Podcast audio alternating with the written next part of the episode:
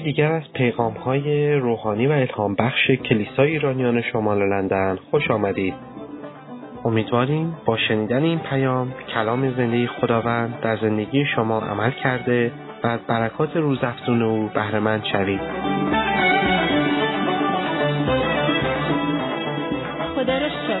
سلام میگم به همگی شما و همه اون عزیزانی که از طریق رسانه های گروهی با ما همراه میشن. از خانه خداوند شما رو برکت میدم. خیلی ممنون بعد ادوارد عزیز که اعتماد کردین. اجازه دارین من این پیغام بیارم. چند وقت پیش یک مطلب جالبی رو از برادر عزیزمون جلیل سپه خوندم که خیلی اثر خوبی روی من داشت. دربارش فکر کردم. یه روز یک مادر بزرگ به نوش میگه که می‌خوام برم کلیسا. نوش برمیگرده میگه عزیز چقدر تو هی میری کلیسا؟ فایدم نداره. هرچی میری کلیسا میگه که بازم همونی.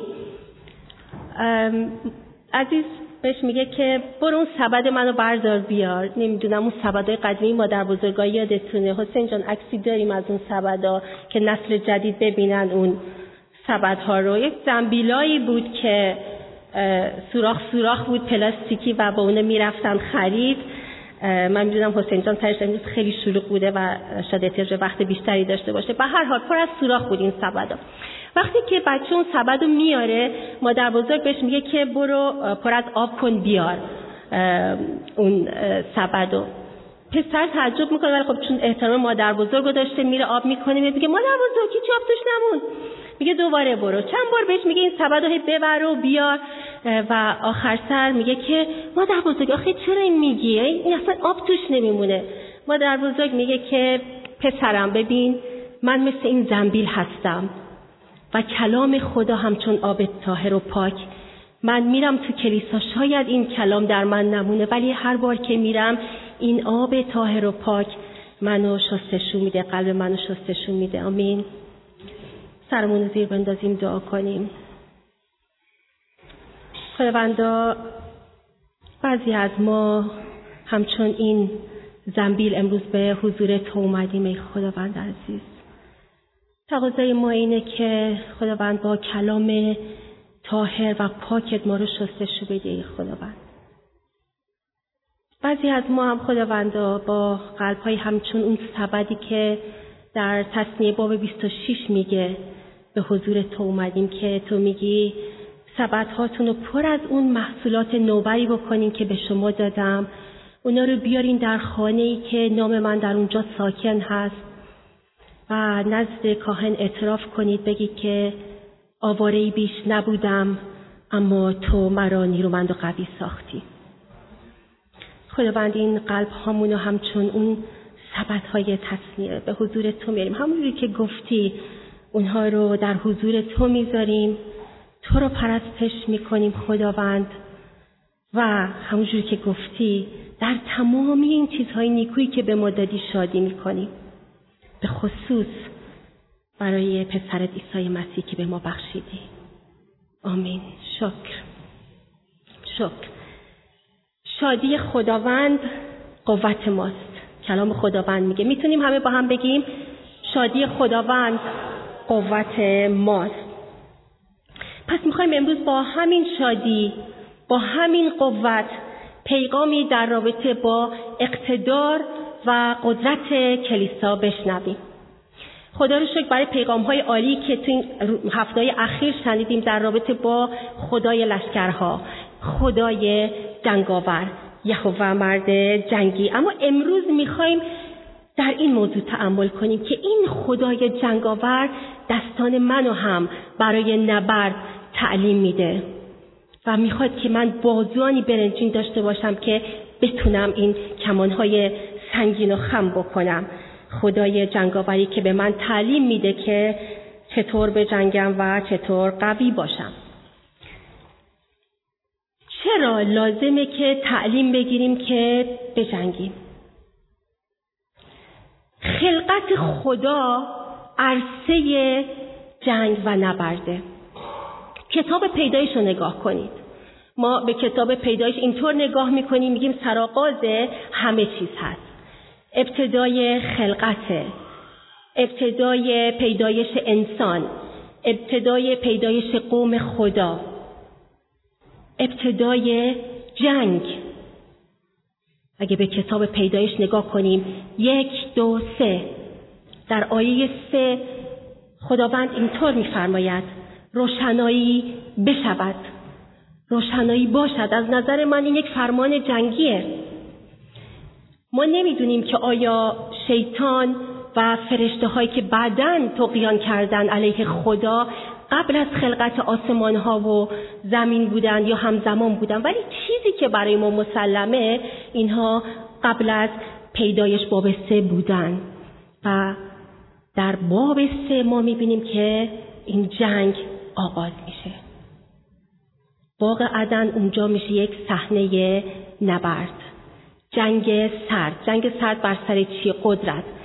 در حالی که خداوند به انسان این اقتدار رو داده این ظرفیت رو داده که بر زمین حکومت کنه شیطان وارد میشه و به ضد این فرمان الهی می‌خواد که چکار کنه حکومت رو به دست بگیره. پس در واقع در باب سه ما می‌بینیم هنوز هیچی نشده وضعیت جنگی میشه.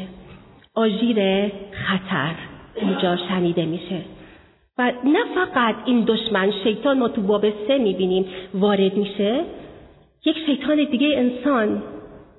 نفس. اونجا وارد میشه. هوا میگه چی؟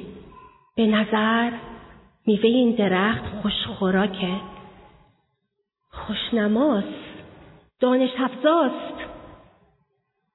پس ببینید هنوز هیچی نشده اونجا وضعیت جنگی هست. پس ما می‌بینیم در ابتدا از کتاب پیدایش وضعیت وضعیت جنگی خلقت خدا صحنه نبرده همین امروز نبرد. با دشمن ما شیطان نفس دنیا ادامه داره و تا به روز آخر تا به روز آخر این دنیا که با یک نبرد عظیم همراه خواهد بود. ما پیوسته در یک جنگ درگیر هستیم. پس لازمه که ما قوانین جنگی رو بدونیم. لازمه که بازوان ما تعلیم پیدا کنه که بجنگیم نبرد کنیم. اتفاقا ما همین سال 2020 رو در کلیسای شرق لندن با تصمیه باب 20 شروع کردیم. اونجا درباره چی هست؟ درباره قوانین جنگ و رسیدیم به تصمیه 2020 که قوانین جنگی به ما میگه در مقابل دشمن خودتون سنگر بسازیم. خدا چه در عهد عتیق و چه در عهد جدید می‌بینیم که نام خودش خدای لشکرها می‌ذاره. بیش از دیویست بار این نام برده شده خودش اعلام کرده. یهوه سبایوت خدای لشکرها. خدایی که در عهد عتیق برای خودش لشکری می‌سازه که از خلقت خودش از اهداف خودش مراقبت کنه و در عهد جدید نیست. همینه. لشکر نوینی برای خودش می‌سازه که از اهداف خودش خلقت خودش مراقبت کنه و پادشاهی اونو با قوت به پیش ببره پادشاهی خدا رو بر روی زمین. خدای ما خدای جنگاوری هست که چشمان او مراقب هست در جهان گردش می‌کنه تا قوت خودش رو به کسانی که دلی کامل با او دارن نشون بده. و ما اینجور پیغاما رو مدام قبل از شروع سال 2020 میشنیدیم. و به همین دلیل بود که تصمیم گرفته شد که امسال سال اقتدار الهی کلیسا نامیده بشه. این نشون میده که جنگ بالا گرفته. و خداوند میگه تو اسلحه و گرز جنگ من هستی. ارمیا 51 20 و در ادامه میگه با تو قومها را در هم میشکنم با تو حکومتها را نابود می‌کنم. اکثر مفسرین معتقد هستند که این آیات اشاره به کلیسا داره. چون که ربط داره به دانیل باب دو آیه 44 که اینطور میگه. میگه خدای آسمان ها سلطنتی را برقرار خواهد کرد که هرگز از بین نخواهد رفت بلکه همه سلطنت ها را در هم خواهد کوبید و نابود خواهد کرد.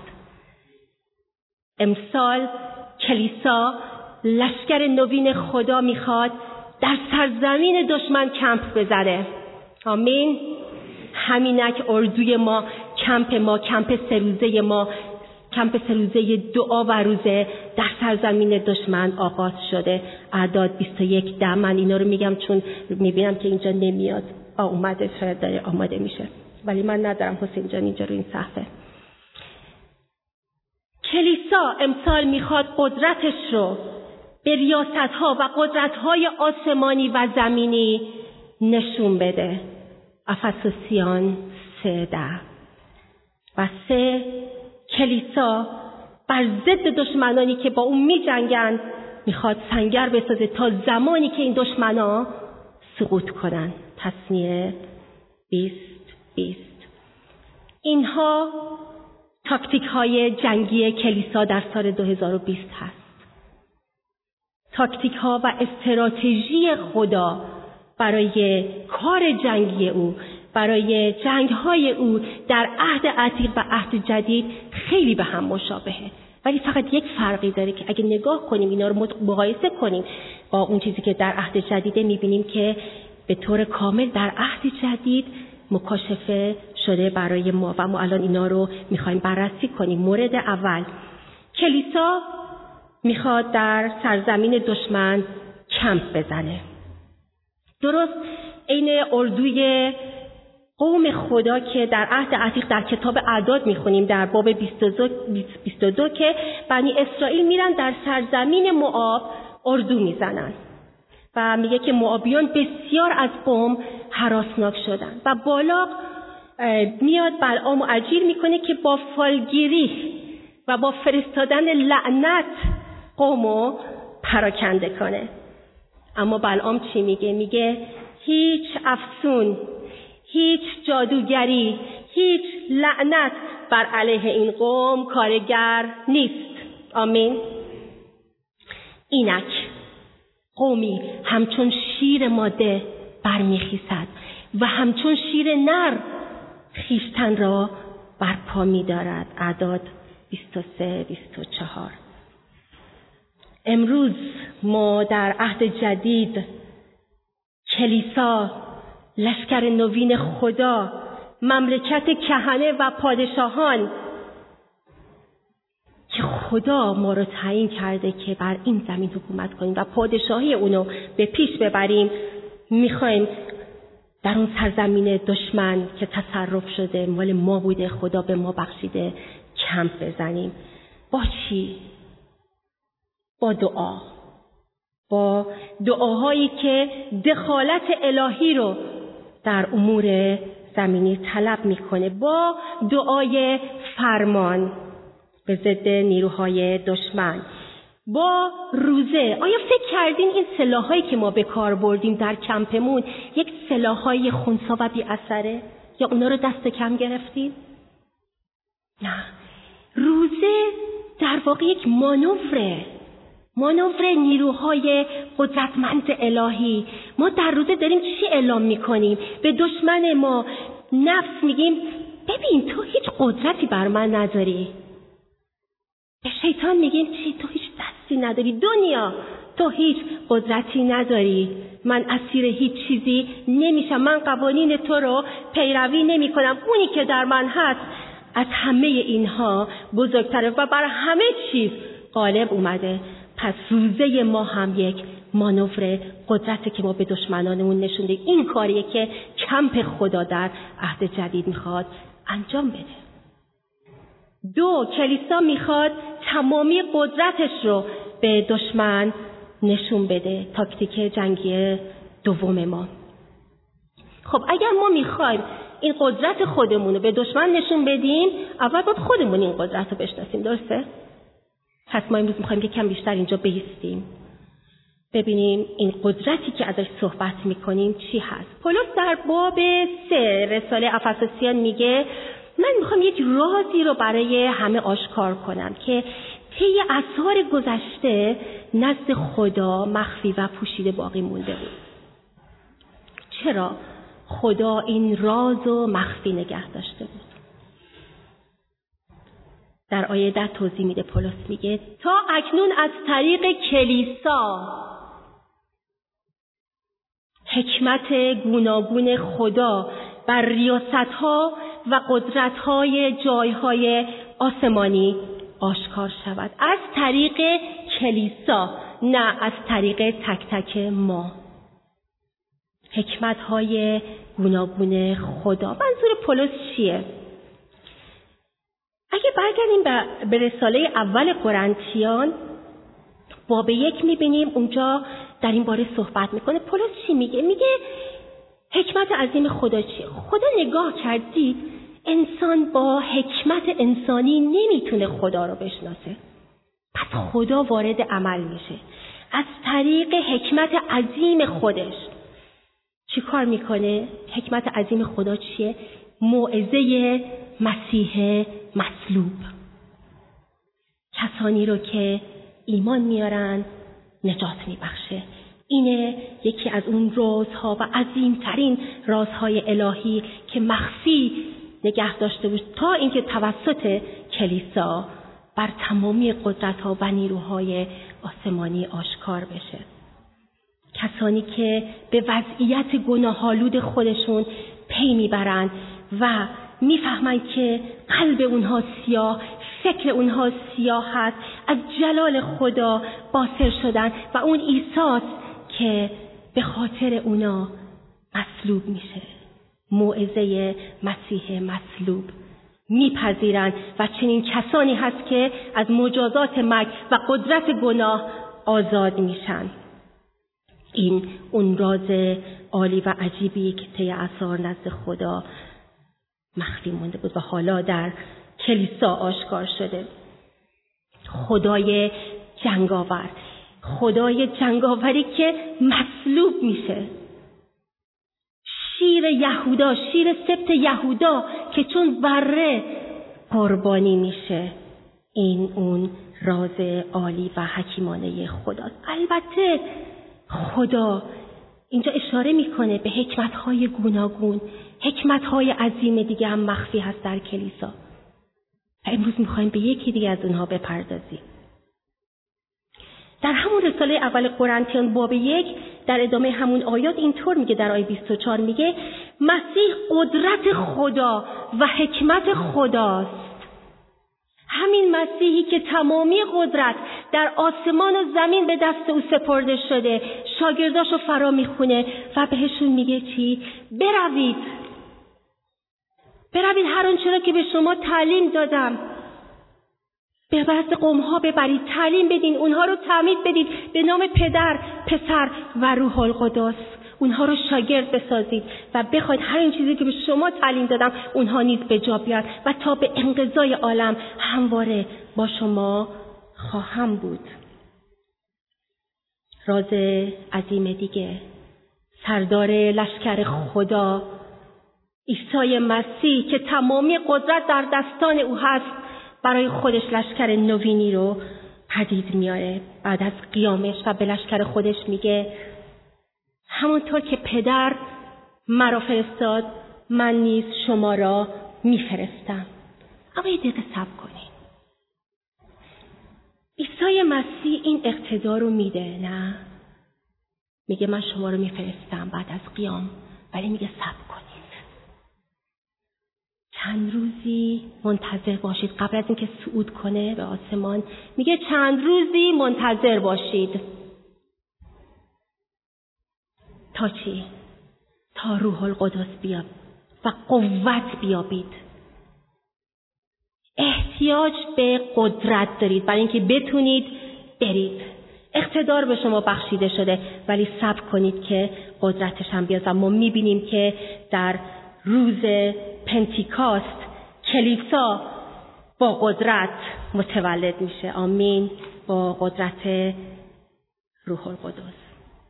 خداوند اقتدار رو به شاگردا بخشیده بود ولی حالا باید منتظر می شدن تا قدرتی بیابند که این اقتدار به اجرا برسه. اقتدار در واقع ظرفیتی هست که به ما داده میشه به خاطر جایگاهی که داریم. تا یک مأموریتی رو انجام بدیم. تا یک کاری رو انجام بدیم. مگه کسی علکی به کسی اقتدار میده؟ چرا دستگاه پلیس به پلیس ها اقتدار میده که فقط پلیس باشن؟ به چرخن ما ازشون بترسیم؟ نه. برای انجام مسئولیتی هست. اقتداری که مسیح به ما داده به خاطر انجام مسئولیتی هست. و این اقتدار این ظرفیت این جایگاه چجوری باید فعال بشه؟ با قدرتی که خداوند به ما میبخشه. در رساله افسسیان باب دو وقتی پولس میگه خدایی که در رحمانیت دولتمند است ماهایی رو که به خاطر گناهانمون مرده بودیم و تسلیم دنیا و شیطان و نفس شده بودیم با مسیح زنده کرد با مسیح برخیزانید و در جاهای آسمانی ما را نشانید. در افسسیان باب دو آیات یک تا هفت میگه. مسیح کجا نشسته؟ در همون رساله میگه. در دست راست خدای پدر. اینجا پولس داره درباره اقتدار ما صحبت می‌کنه. ظرفیت های ما صحبت می‌کنه. جایگاهی که به ما بخشیده شده داره صحبت می‌کنه. جایگاه ما کجاست؟ در کنار مسیح در بر دست راست خدای پدر. حالا قدرت این اقتدار از کجا میاد؟ آن قدرت بینهایت عظیم که در ما ایمانداران عمل می‌کنه. پولس دعا می‌کنه برای ما. میگه دعا می‌کنم که این قدرت عظیم بینهایت عظیم و که در شما ایمانداران فعال هست بشناسید. آگاه بشید به این قدرت. میگه این قدرت برخواسته از عمل نیروی مقتدرانه خداست که آن را در مسیح به کار گرفت. کی؟ آن هنگام که او را از مردگان برخیزانید.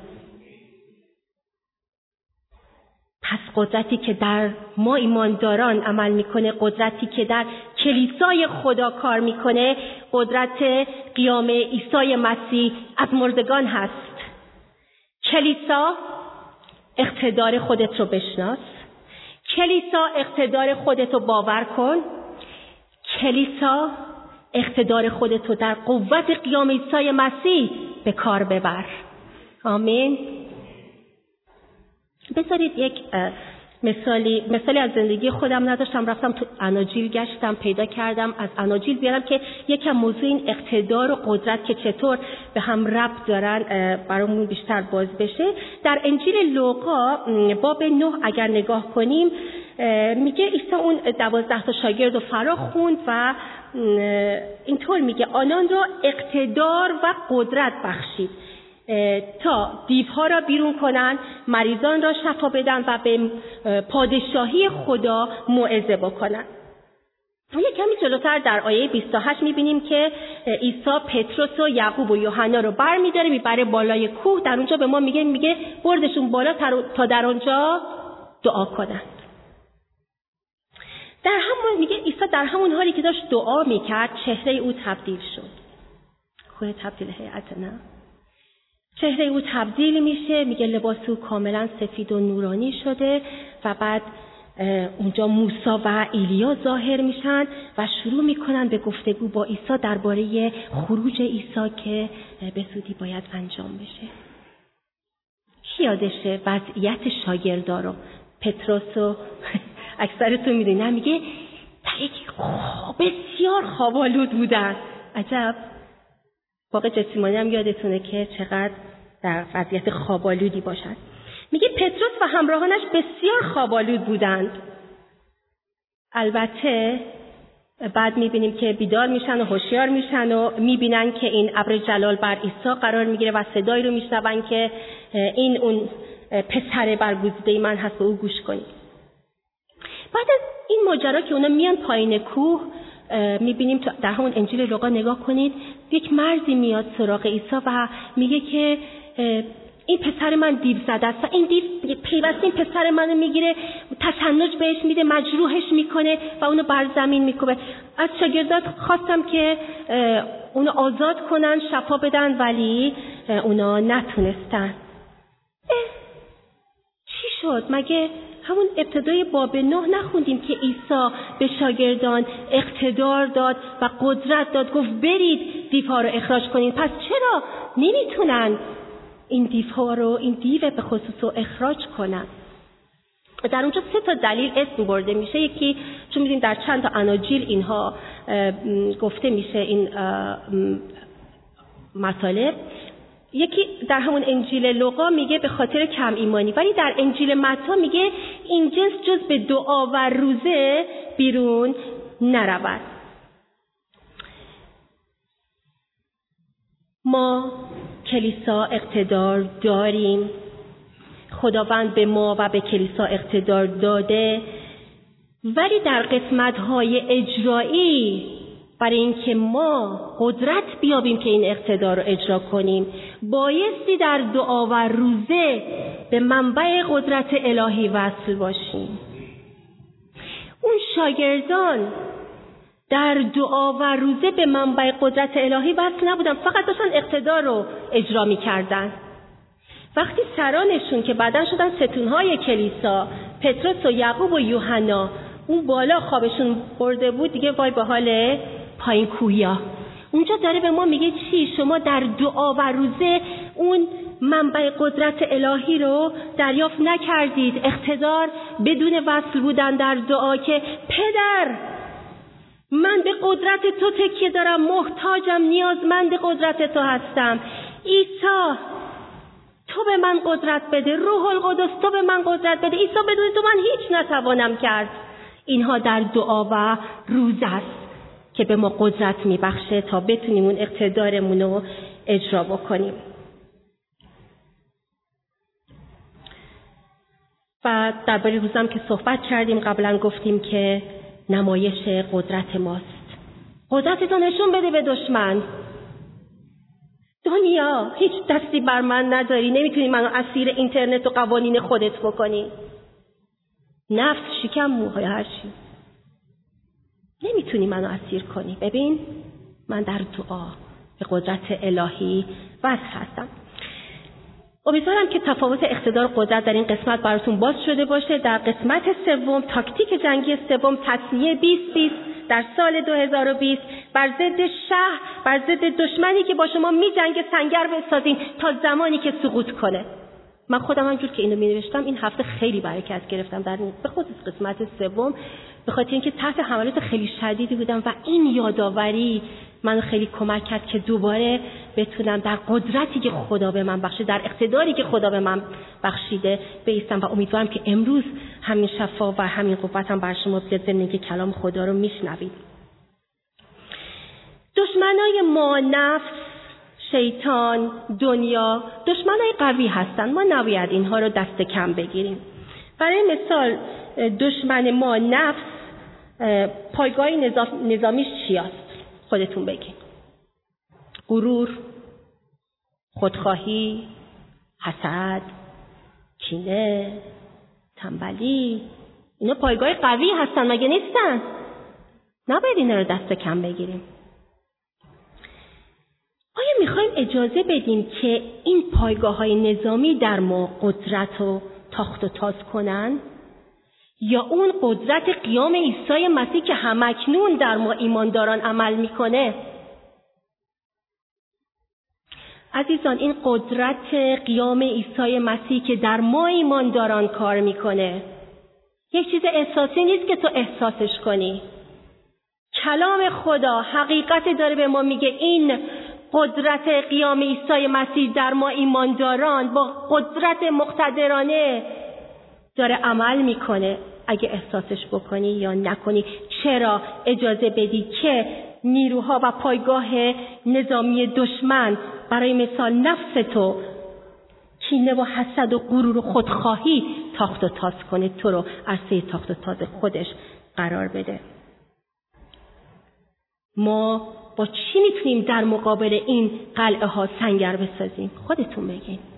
با قدرت قیام عیسی مسیح. پولس در رساله رومیان باب هشت از چیزهایی نام می‌بره که اونها هم دشمنان سرسخت ما انسان ها هستن.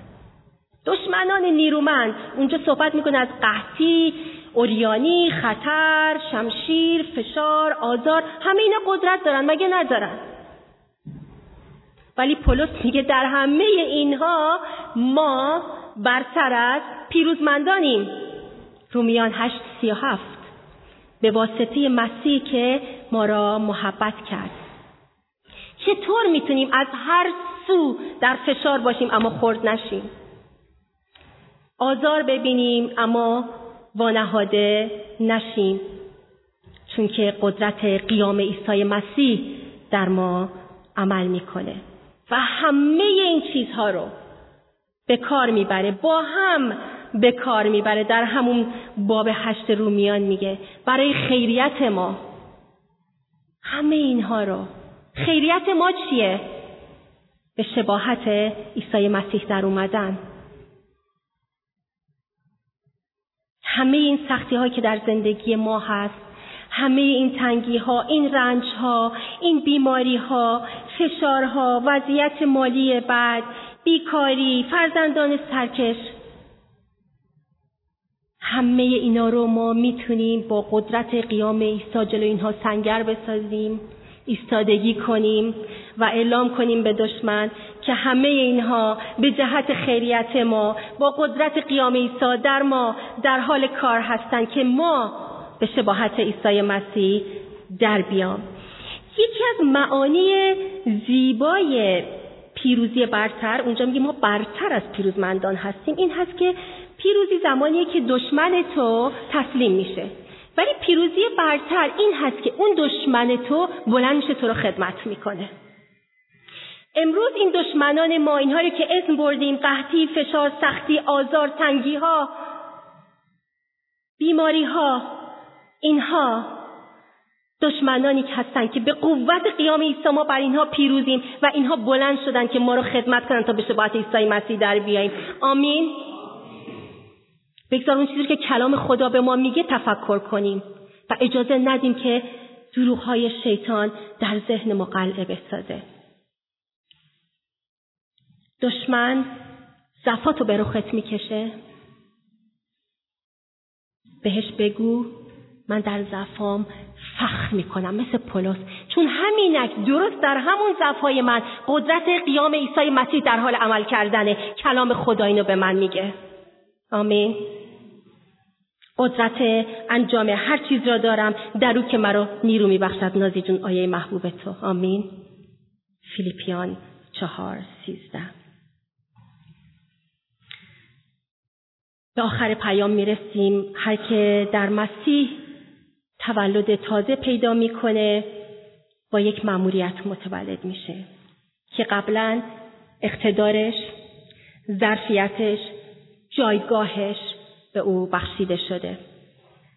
قدرتش نیز به او بخشیده میشه. درست مثل عیسی مسیح که می‌بینیم که برای مأموریت نجات بشر این اقتدار به او بخشیده شد از جانب پدر و به قوت روح القدس مأموریتش رو به اتمام رسوند. یا کلیسا. کلیسا هم با یک مأموریت متولد شده و اقتدار و ظرفیت پیشبرد پادشاهی و ملکوت خدا به ما کلیسا بخشیده شده و قدرت قیام عیسی و قدرت روح القدس داره این اقتدار ما رو به پیش می‌بره تا ما نیز بتونیم با قوت این اقتدار رو به پیش ببریم. هر یک از ما که در مسیح متولد شدیم تولد تازه یافتیم با یک مأموریت متولد شدیم. با یک اقتدار با یک ظرفیت و اون چی هست؟ کلام خدا در دوم قرنتیان باب پنج آیه 17 میگه میگه پس اگر کسی در مسیح باشد خلقت تازه است. اینها همه از خداست که به واسطه مسیح ما رو با خدا آشتی داد و اونجا میگه این خدمت متولد شدی در مسیح با خدا آشتی کردی خدمت بهت میدم. خدمت آشتی و مصالحه به تو سپردم. پس ما سفیران مسیح هستیم. او این اقتدار رو به ما داده او رو ما رو به قدرت روح القدس مزین کرده. قدرتی که مسیح از مردگان برخیزانید در ما کار می‌کنه تا بریم تجهیز شدیم بریم بگیم هان امروز روز نجاته. کسی که در کلیسا هستی و هنوز در مسیح این راز بر تو آشکار نشده. امروز روز نجات هست. بیایید با خدا آشتی کنید.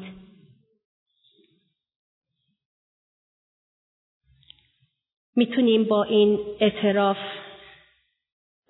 این موزه رو ببندیم پیغام رو ببندیم در تصنیه باب 26 که خدا گفت نوبر محصولات تو تو سبد بذار. برو با اون مکانی که من در او ساکن هستم و بگویید آواره بیش نبودم سرگردانی بیش نبودم اما تو مرا قوی و بزرگ و نیرومند ساختی. می‌تونیم بگیم آواره بیش نبودیم. سرگردانی بیش نبودیم. اما تو ما را به قومی بزرگ و نیرومند تبدیل کردی.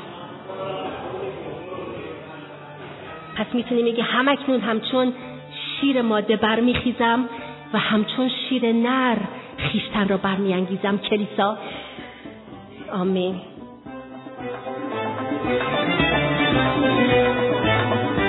پیامی که شنیدید یکی از حتا پیامی است که از طریق وبسایت کلیسای ایرانیان شمال لندن www.nlichurch.org قابل دسترسی می باشد. امیدواریم از این پیام برکت کافی را برده باشید.